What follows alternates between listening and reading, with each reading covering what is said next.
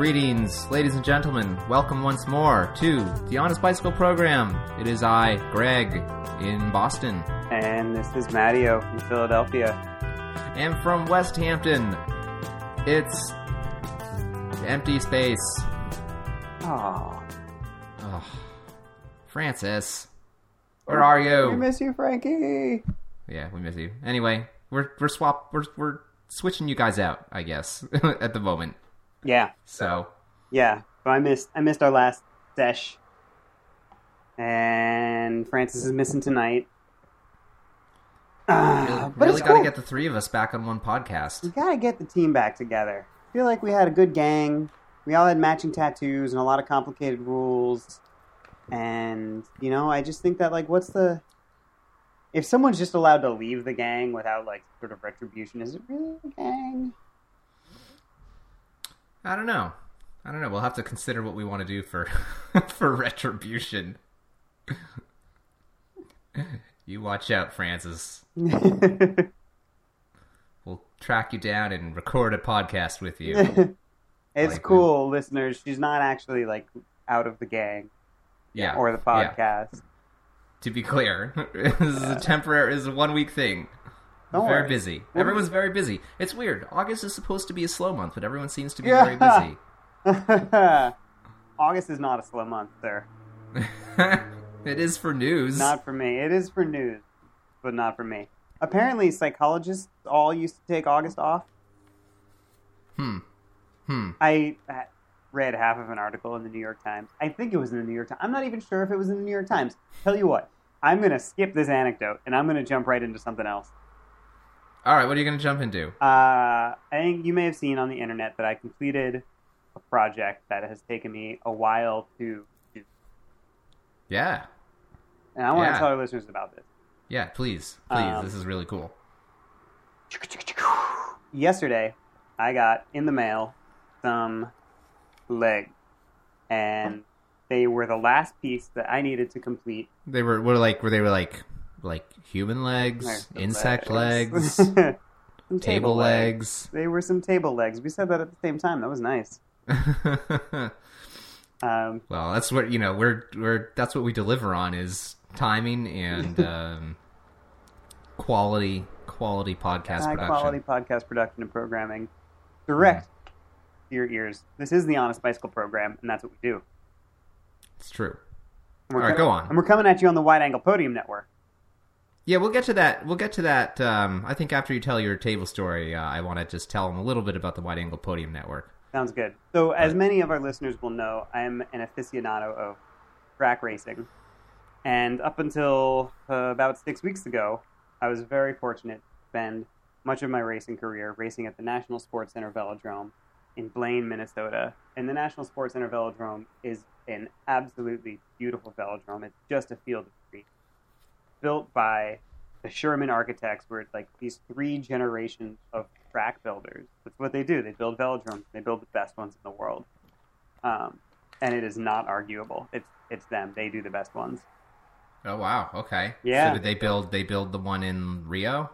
I don't know if they built the one in. Did they build the one in London? I don't. Uh, you know, I don't know their portfolio uh, but you know they're the best. off the dome, but I do know that they're best. Yeah, That's interesting. That's they, interesting. They are the best. I've heard Leonardo da Vinci was the best, but I have not seen any of his work. Honestly, it's like it's like probably they built those, but I don't know, or designed, I should say. Um, I don't know. I don't know all the details. I'm sorry. I'm I'm dragging you off track. you way the f off track. So uh, when I was doing some some volunteer repair work on the surface at some point last year, um, I, I started chatting with the track director, the legendary Bob Williams, who uh, we started talking about the uses of some old wood, and he starts telling me about some some stockpiles of old wood that he has, old surface wood. And the surface wood is is interesting and important because uh, originally the track was built with a surface of Afzelia wood, which is this rainforest hardwood, super hardy. Um, it's apparently like no longer legally harvested, so when we need to replace boards at that track, we do it with strips of oak. Hmm. But so Bob winds up gifting me uh, a handful of 20 inch segments that were like when we when we replace boards at that track, usually it's um, removal by destruction. So it's it's not super common that intact pieces can be removed. Um, and if, if intact pieces can be removed, then they're usually very short pieces, like all of these were. You know, the, the strips that make up the track surface are yards and yards and yards long. Um, and he gave me a bunch of just short pieces that were kind of left over and not really uh, anticipated to be useful in the future. Hmm. Took me a while to get around to it, but I worked with uh, a woodworker that I know, and I assembled all these strips of wood into a sort of butcher block, planed it down, and then had this tabletop sitting around for a while.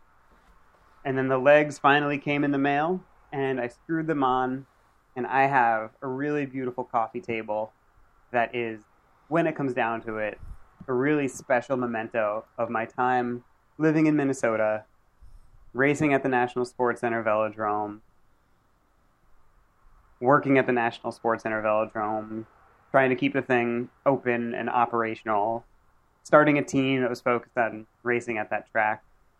It's all uh, I put a lot of I put a lot of love and sweat into that place, and now I have this table that's like old surface wood from it, and it's just so beautiful. Yeah, that's really special. It's nice. It's practical and it's a memento. Yeah. Right there in my living room, man. Yeah, I'll tell you what. Sometime, uh, eventually, I'll I'll come down there and I will have coffee off of your coffee table. That sounds like a plan, Greg.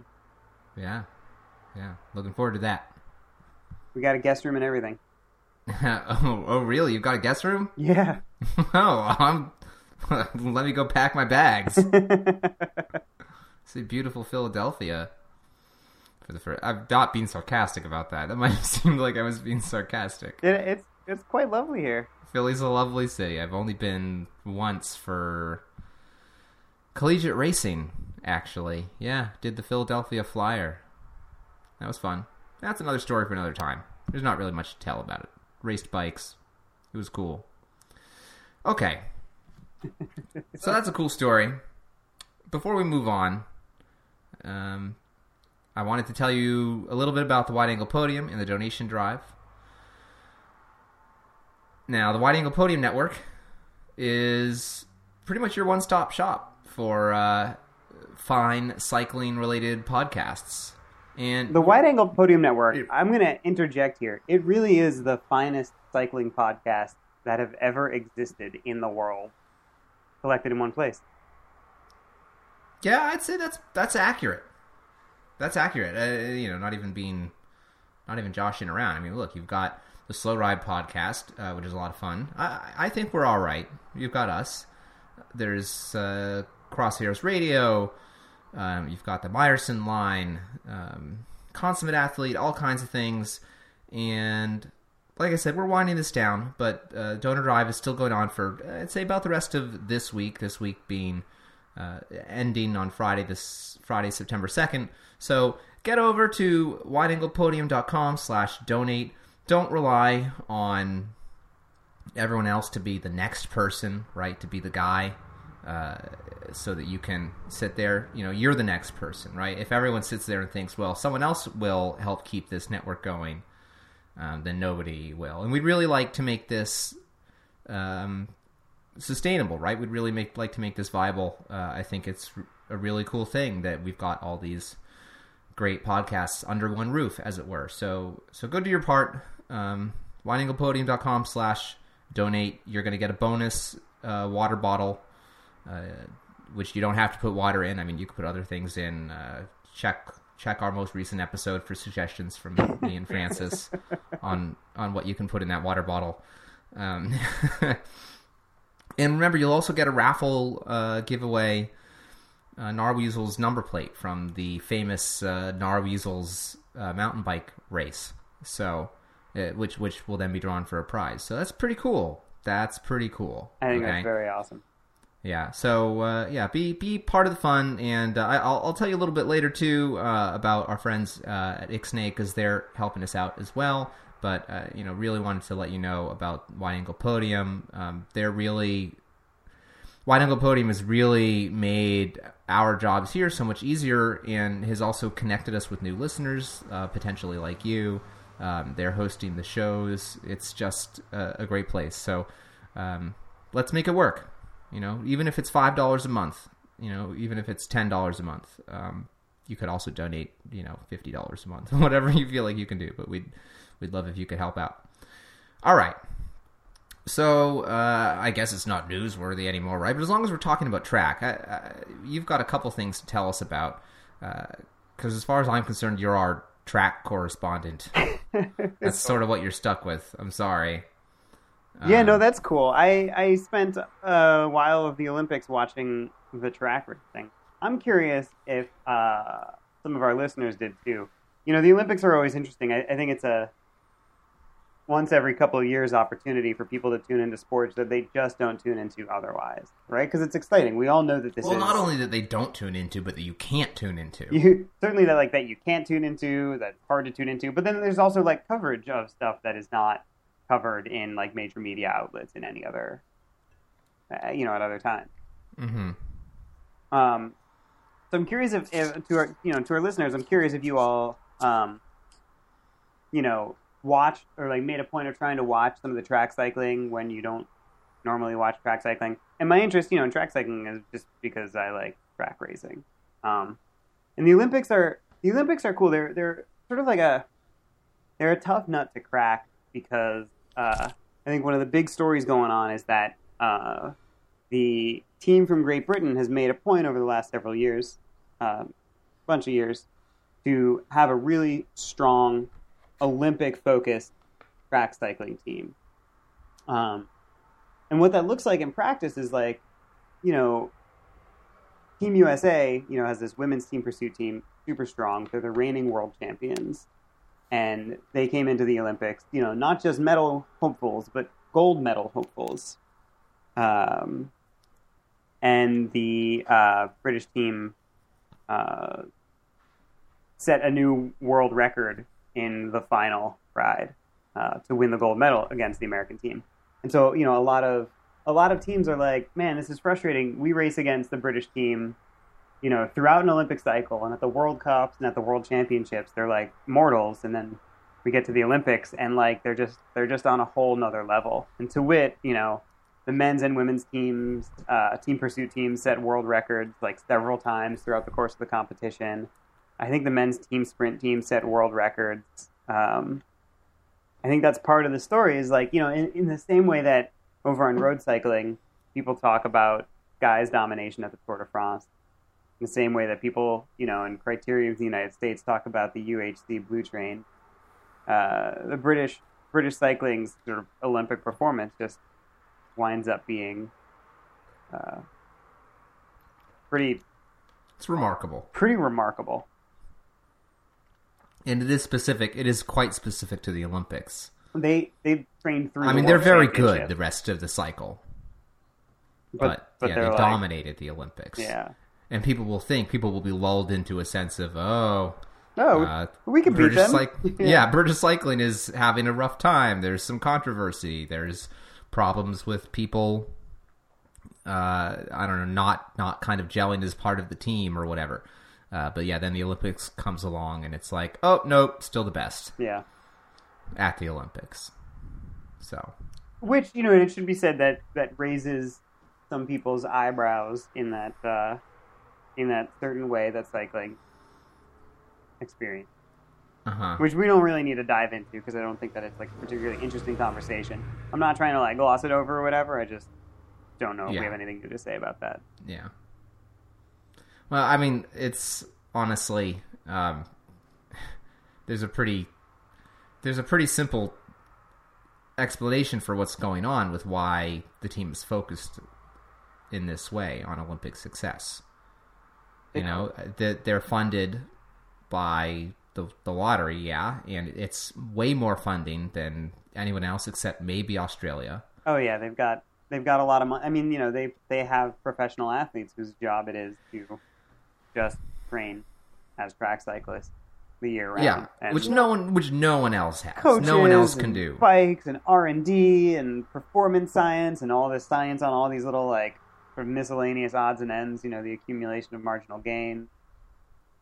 Yeah, and and on top of that, this funding and and success it's all it's all contingent upon Olympic success, which is which is rational in a public relations kind of way because you know good luck getting everyone else to tune in at the World Cups. Like you know, the the the kind of national pride uh, is really focused on Olympic medals and, and medal count. So that's that's what that's about. Anyway, I don't know. Yeah, I don't know what else there's to say about it. Um, do you want to give us a quick? And I, I do mean quick because we probably shouldn't spend too much time on this because there's a lot to get through. I think in this episode, but uh, a, a, I guess a capsule of the things at the track that caught your attention. I'll have to confess, the only thing I watched was the uh, women's team pursuit gold medal race. Uh, I just, I just, it was too difficult. Thanks NBC to uh, to see anything else because I don't have cable, so I can't even do the online thing. And you know, otherwise, I you know, it was like I had to go on the BBC or whatever using a VPN to. It was, it was Yeah, ridiculous. yeah. So the So, the, yeah. the women's team pursuit tournament was was super exciting. Um, I, I don't remember the specifics, but like like world records were set periodically, like throughout the tournament, including by Team USA, and then you know sort of reset by Great Britain, and the times just got faster throughout the tournament. So from an American perspective, you know, a little bit of Olympic nationalism going on. It was really awesome to see uh, the fact that a highly touted team from the United States uh, was able to ride such ridiculously blistering fast times and just perform so well. I mean, this team has been talked about for a couple years now. Everybody saw the pictures of their crazy bikes with the left-hand drive, you know. um, they're reigning world champions. I think we all wanted to see that they could uh, live up to the hype. Um, and I would say they absolutely did. And I would say that you know they're they're not winning the gold medal is absolutely not a failure in any capacity. No, I mean, I mean, we're talking about they have not even a tenth of the funding that the British do. Yeah, I don't even want to like. Yeah, maybe it's not. Maybe it's a tenth. Who- But like, who knows, It's but it's just certainly not. such a small, Mhm. small proportion. So I would I would encu- I would encourage listeners to to watch some of the, the replays of that, and and the final was super exciting. You know, they're going out, they're setting splits that are just ridiculously fast, and you know, it came down to the wire. And then the other thing that I thought was really interesting was the men's Omnium. So for people who don't know, the Omnium is a six race competition. Uh, in this order, um, it's the scratch race, four kilometer pursuit, an elimination, uh, a one kilometer time trial, a flying lap time trial, and then a points race. And so, um, in in the first five races, the athletes are earning points for finishing highly. And then in the final race, the points race, which is a 40 kilometer uh, points race, sprints every 10 laps, and uh, the first through fourth positions in the sprint get five, three, two, and one points, and you get 20 points for um, lapping the field. These points accumulate on top of your total for all the points that you've earned in the previous races. Um, and this is a little bit of like a reconfigured uh, style of Omnium that uh, that has been run in the past few years. Um, and it's really exciting because it means that like people have been earning points all throughout this Omnium, and then like the points race is the finale. It's like they're earning points that are affecting their overall placing. It's super cool. You almost still get to have an Olympics points race. Yeah, yeah. yeah I mean, you do, and it Uh, matters. It, it totally matters. Like the the places are are changing in real time on the track in the race. Um, but what was really interesting was to rewind and go back and watch the elimination race, which is the the third of the six races, almost like knowing the result. And just see like where some of the some of the real like medal threats like went out early or you know lost opportunities to score more points there. Because I really feel that that may have like shaken up the standings almost more than the points race did. This was a super deep field, by the way. Um, uh, you know, yeah, uh, some uh, big names. like I would say anybody in the top seven was like a legitimate gold medal threat, which is crazy. Hmm. Um, so to go back and, and watch the elimination, which is just a super exciting race, you know, every two laps someone's getting pulled out of the race from behind. Um, that that for me, I didn't get a chance to watch a lot of the Omnium, but I really enjoyed watching the elimination, knowing the result. Yeah, that was that was. I mean, gosh, Cavendish went out surprisingly early. Um, there was some some interesting outcomes from what I understand. Like Yeah. I, I still haven't seen it, but yeah, it was and- it was and- surprising. Yeah, and specifically, Lasse Norman Hansen, who's the defending gold medalist in the Omnium, went out like first, so earned the bare minimum of points he could have earned, uh, and wound up finishing, you know, the Omnium 15 points behind Viviani. So you you know you. What I remember from watching the elimination is like it's down to like five riders, and Viviani's there racing against a bunch of people who are like not really medal threats. Right. And he just must be thinking like, this is a great, this is a good position to be in. yeah, yeah, that's always nice. Yeah. So it, it almost felt like that elimination was, uh, surprisingly one of one of the really decisive moments of the Omnium. Yeah. Anywho, I encourage people to you know to watch the Omnium. It's um, I think it's a, a much more watchable event than it has been in the past. You can, you know, like you can start from the points race, uh, or you can you can only tune in at the points race. You can see the standings of where people are at, and just see people accruing points and watching that change the leaderboard. Yeah, it, re- it really seems like it's become a really interesting event. There was a lot of um, there was a lot of outrage when the track program was changed after Beijing. Right. Basically, the the only endurance events um, on the Olympic schedule became the team pursuit and the omnium, um, Yeah. abandoning the Madison, the point, you know, the the individual mass start events, which are you know really really classic disciplines, and it's it's too bad that they're not there anymore. But they were ditched so that the sport could achieve medal parity between the men and women, and hmm I'm okay with that sacrifice from, Yeah, me from too. the men's side of things. I mean, I you know it's easy for me to say me too because I uh, just don't have a lot of investment in in the track program, you know. Um, but it, it's also true that for the Olympics, honestly, you really need to have the most telegenic events possible, and that's not to say the Madison is not telegenic, but it is certainly confusing. things like you know the the Madison is confusing and the uh, points race is really long and and um, Yeah, it, it's- it, it makes makes some sense. I think like it requires you know good graphics and good announcers to and and you know good camera work to make sense of what's going on.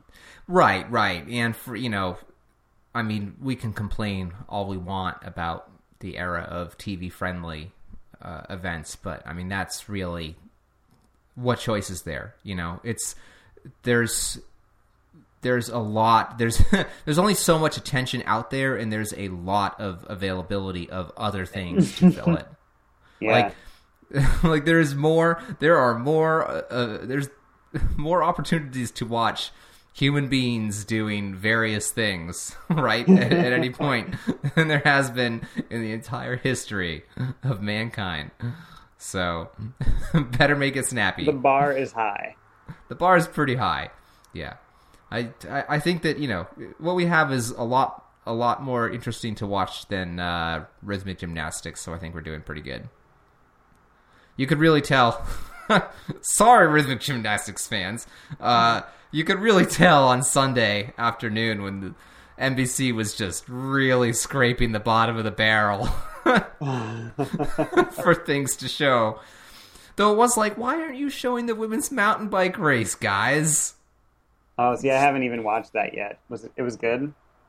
That's what I hear. hmm But instead, they were showing like the team final for the rhythmic gymnastics, and it was just like, what on earth is this? And the rhythmic gymnastics is the one that's particularly dancey and less like flippy. It's it's yeah, it's it's kind of dancey and and you use these uh like rods and balls and and whatever rather than balance beam whatever. I mean like, you know, it's very hard. It's clearly very hard, but it's more dancey. Um, so yeah, it's like uh, rhythmic gymnastics is to artistic gymnastics as ice dancing is to figure skating, only more so. like way more so. All right. Anyway, that's a this has uh, been Greg guides you in figure skating and gymnastics covered. So, so as I've been, you know, talking a lot about my love, which is the track racing, you've got your own bicycle love on the horizon, don't you? I do, I do. Cross is hashtag cross is here. I can't believe it. Actually, I'm not ready. Why not? Uh, I mean, I am. I guess I, as ready as I can possibly be. Emotionally or physically? Uh, yes. I'm really excited, but but man, it, I raced. I don't know. I, I really um, pushed myself pretty hard all year and had kind of a, a disappointing road season. It was fr- well frustrating anyway, frustrating. Um, and so then it was like, oh, August is here. It's time to train really hard for cross, and that was that was hard to do. Yeah. That was hard to do. But last year I didn't feel all that prepared either, and I had a decent season. So, but yeah, I, it's um, it's crazy. I'm doing my next race uh, this coming weekend. My first race, I mean, this coming weekend, and then it's like a race every weekend until I until the end of September. That's a really intense start to the season. Yeah. Yeah. Well, I mean, my season's going to be a little weird because um, I'm basically not racing in October. hmm Like there, there might be one thing I do. So, me and um, me and my sweetie, we are on October second. We're we're packing our bags and we're flying off to Europe. We're taking a trip for two weeks. So obviously not racing in that time frame. And in thinking about that, well, I also decided, okay, uh, I am planning to extend my season into early January because I'll be doing Masters Nationals. I can't believe I just said that, but it's Baby Masters, so it's barely it's barely Masters. it's the thirty to thirty four race. The youngest and most spry of the Masters. Yeah, yeah. So, um, you know, basically, I felt okay. It makes the most sense for me to come back and instead of immediately jump back into racing and make myself very, very tired, to actually uh, take some time, and especially since I'll, you know, I'm going to lose some fitness and some zip uh, while I'm in Europe. Only a little bit. Two Drinking- Weeks, two weeks. I know. Fine. Oh no, it'll it'll be fine. But you know, I, I will be eating frites and drinking wine and drinking uh, Trappist beers. So uh, you know, it's not it's not ideal in training terms. Um, so I'm going to spend the rest of October once we get back actually training, and instead of just because if you just race the whole time, like you can't really race twice a weekend, um, and also get fitter during cross season. It's hard. You know what I mean? Because it just it just wears your body down. Yeah. So, uh, and you know, hopefully, I don't know. Anyway, yeah, it's coming up. It's coming up soon, and I'm trying to get ready. I, I guess. Like I have, I've spent. maybe we could talk about this. I've spent a prodigious amount of money on equipment this year. It's just like I keep needing things You've, somehow. you've had you've had terrible luck with things breaking that have just required you to buy new stuff. Yeah. Um. Oh well, part of that was on the road. it's just the last. It was like I thought I was going to make it out of the year of of Greg breaking things. Did you make it and out? Then, well, I I mean I'm alive. I didn't I didn't break me, which is kind of the most important thing. But in July, I, I cracked my road frame that I've had for five years. Um, that was unfortunate. yeah. So I'm working on. Uh, I have a replacement for that. We're you know I'm working on that. It's gonna be gonna be good. It's gonna be fine. But that was you know more money I didn't mean to spend, and you know I got that pit bike, and I have a couple sets of uh, tubular wheels, and I, I wasn't gonna buy. I bought mud tubulars, which I was very excited about. Ah, which ones did you get? Uh, Specialized Terra. It's, yeah, I, I liked the tubeless version so much that I was like, I want the tubular version of this. This is great. So I've got those, and I wasn't going to buy um, dry tubulars because I had uh, an MXP from last season that was still okay, even though I destroyed like three MXP tires last season. Not cheap. Not cheap. Uh, these are Clement tubulars. I yeah, I don't think I'm gonna buy Clement tubulars anymore. I have not been impressed with their durability. And I also had the the second set of tubulars I bought for the mud tires, the wheels. Uh, They actually had tires with them. One that was kind of well, they were both more or less unused. I I was like, oh, awesome. So I'll just put you know the MXP, the Clement MXP on the front wheel, and I'll put this uh, Vittoria XG whatever on the back wheel. Basically, it's a Grifo. And I was like, that'll be fine.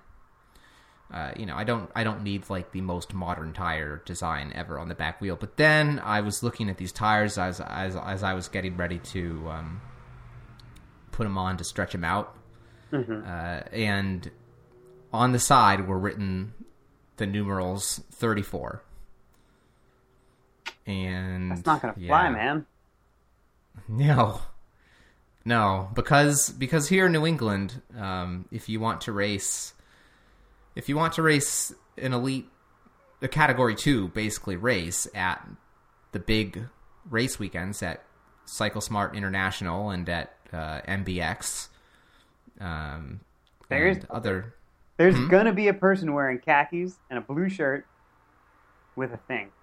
Yeah, with a with a caliper or whatever, and they're not going to let you use that fat 34 millimeter tire in those races, and it's it's absurd because it's it's something like um, three races.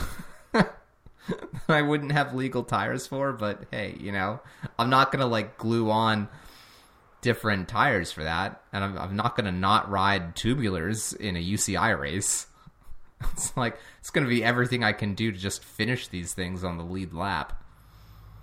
So, if I can, like I, I'm, I'm not even assuming I'm going to be able to do that. Yeah, I, I would say that like the the challenge there is to survive as long as you can, Mm-hmm.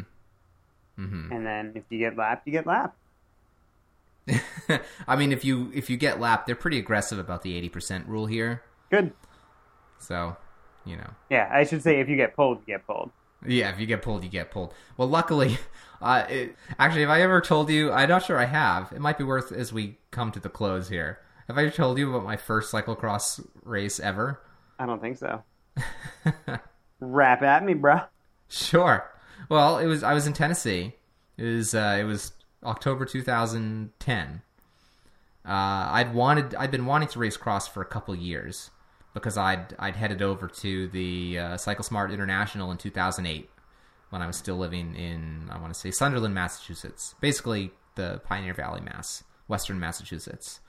Um, but I didn't get a chance to until I'm in Tennessee and I have like this Nashbar cyclocross frame. I've got bar end shifters on it, uh, and crucially, this is the key part of that that really pretty sad build was I had taken a triple crank that I'd had forever, like a 110 74 triple crank, and I had it set up as a double. Um, that might sound kind of not relevant, but I, I promise you it is. and I line up, and I'm pretty excited. So I line up for the Cat 4 race um, because there was no Cat 5 in cyclocross in 2010. Back in the day. Back in the day, six long years ago. uh, and counting? yeah, yeah, and yeah. Um, and so they blow the whistle, and we're off, and I'm headed for the whole shot, and and actually, I'm like, I don't know, first or second into the whole shot, like I am sprinting hard. I'm like, yeah, woo! And I come to the whole shot. It's a left turn. I immediately dump my bike. like I try, I try turn left, and I slide out very, very badly. uh, which is fine. You know that happens. And I get up and I hop on my bike and I start pedaling, and it's just like whum, uh, and the cranks don't move, and I stop, and I'm like, oh crap, because my chain is jammed, and it's jammed in between the basically the bolt holes where that inner ring goes. this is why that matters. Having that triple crank, those little protrusions where the threads are that you thread that uh, inner ring uh, into, they do change the geometry somewhat. And my chain got jammed good between that and the bottom bracket shell. So eventually, I- now in I totally would have done this too, where I was like, well, this triple is kind of nerdy, so I'm just going to pull one of the chain rings off, and it's going to be a double, and that's better. But it's not. It's not how it works. Yeah, that wasn't that wasn't a great idea as it turned out. Uh, so I I finally managed to yank the chain out and get it back on and and start riding again. But then it's like every I don't know couple pedal revolutions, the chain just skips around horribly. I'm just like, what the hell's going on? What is what is this? And it's like I can barely make progress. And what it it turned out to be, the, what what had happened is I'd hit that chain so hard that I'd twisted a link. So every time that link came back around, uh, it would jump like three gears uh, on the cassette in the back, and like three gears back. Um, so the bike was not very functional. I actually finished it. I don't. I think I might have been lapped. I don't know for sure, uh, but that was my first cross race. I was last, dead last. Oh no, I might have been second to last. I actually might not have actually been last. I might have been second to last, uh, and I did not race cyclocross for two more years. Uh, that's a that's a good story. That did not go well for you. No, that didn't go great. Uh, so that that's you know just to apply some balance to um, the stories of cyclocross glory you might have heard from me a year ago. it's not as though I did my first cross race and uh, just showed what an amazing talent I was. no one's fast off the couch, Greg. It's true. No one's fast off the couch. That's probably enough for one show. It's been an hour. It's been an hour. We've been glad to have our listeners ride along with us for this hour. Before we go, you know what? We didn't share this. Share this. Uh, Um, I I do want to thank Icksnay.com. They're making this possible. We're gonna close out the show by telling you about Icksnay. Um, I might tell you just two minutes about gravel racing after that, so you'll stick around because I think you should. Um, look, they sponsored us last time. They're sponsoring again this week. And you'll find a link in the show description. So You, can will indeed. It's Icksnay. Icksnay.com will get you there. So will icksnay.myshopify.com. And uh, what is Icksnay? Well, it's really pretty simple. Uh, it's beautifully designed gear for your adventures. So in, you'll find all kinds of stuff there. Um, they've got these awesome uh, cats jerseys. They're doing a pre-order right now for more cat stuff. Uh, they've got various buffs. Uh, they've got those um, flaming couch patches and stickers we told you about. They've got cats, caps. They have essential cyclocross apparel. Apparel finalia, I should say. It's true. The cyclocross hat, the classic cyclocross hat and scarf. With the little pom pom on the top. I mean, it's got to have the pom pom. What good is it without the pom pom? I don't even know why someone could look themselves in the eye, whether or not there's a mirror involved, if they're not wearing a hat with a pom pom. If you if you show up to a cross race in a cyclocross hat and it doesn't have a pom pom on it, Everyone's gonna know that it- you, you actually are taking yourself too seriously at that way too point. serious. Cyclocross calls for a pom pom, and Icksnay has you covered. Icksnay has got you. They also have well, okay, it's sold out right now. Hopefully, it'll come back. Um, but the Dirk Hoffman motorhome scarf. really. There's a there's a deep cut for you cross fans. Oh, that's excellent. yeah, yeah, it's well worth uh, well worth looking into. NECX, NECX patch. Um, New England Cyclocross is what that stands for. Hashtag NECX. Uh, yeah, so so head on over. Thanks to them. Um, you know they really deserve your business because they make really cool stuff. Um, uh, I mean, like in, in complete seriousness, uh, they've got such great design. Like not even just because it's silly, but because it's high quality design. So check it out. All right, so that's that. Um, since I did mention VOGP, Vermont Overland, I did do that. Um, do you want to hear? Uh, do you want to hear the one minute version? Bring I'm it. gonna be able to give you the 30 second version, actually. Yeah, tell me about Vermont Overland. Yeah, so this is a gravel race. Um, it's in the Killington area of Vermont. Um, it's I did it last year. It's like right before the cross season. Did it this year again. Yeah, show up to uh, the race. Uh, get kind of screwed on staging because it's like Gran Fondo start, and it's like, oh, I went to the bathroom. Oh no, I'm like 200 people deep in the line. Well, that's not good. Uh, and we start, and the first hour and a half was awesome, and I was like, wow, I'm climbing really, really great. Like I'm, I'm with the fast people. I like it. Woo! Um, and then the second like hour and a half, two hours was really terrible because I broke in half. I exploded, and I was being passed by, um, you know, old men, uh, babies, uh, chipmunks. the wheels came off the wagon. that doesn't even begin to describe what happened. That is actually I- what is meant by the term, like a humbling experience. It was humbling. I, I did not pace that correctly. Uh, I really need to. It was it was another entry in uh, the saga of Greg is not really good at long, longer events.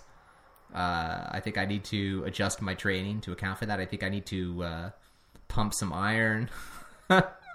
I think I need you know get stronger. My my triceps pretty much exploded. They didn't work anymore. Dude, weightlifting is awesome. I think you should do it. I I do have to do it. Uh, the little bit of core work I've been doing actually helped a lot in that. Despite the fact that I was even more cracked than I was last year, I could still descend my bike, unlike last year, uh, when my core muscles like totally shut down and I couldn't even get my butt out of the saddle, which was really horrifying given the amount of high speed gravel downhills there are in this race. But this this year I was like, hey, I can still get my butt out of the saddle. This is awesome. So I'm So impressed that you were able to do this, even though you, that you weren't uh, riding a gravel bike. Uh, yeah, I did it on a cross bike. Crazy, huh? Yeah. Well, of course, you know gravel well. bikes are the new thing. They are the new thing. I'll have to get one someday when I'm independently wealthy. Could put it next to my fat bike. Yeah, I don't know. I don't know what I don't know what the next big thing is going to be by the time I'm that wealthy. FSA K Force WE. Yeah, maybe or it'll be a water bike. It'll be like a bike with tires that like float on water somehow.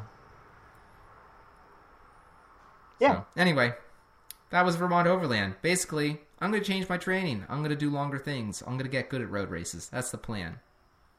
Three hour races. That's the plan for next year, folks. That's the plan for next year, folks. Not to suck. I'll get back to you on how that goes. Best wishes, best regards. Uh, all right. We got to wrap it up. We're over an hour. Yeah. Well, this has been the Honest Bicycle Program. I have been Greg. I've been mattio. We thank you very, very much for listening. Once again, go to wideanglepodium.com slash donate. Become a member. Um, you know, time is running out to take advantage of the membership promotion. This thing is probably, it honestly might come out on Thursday, so you've got like 24 hours.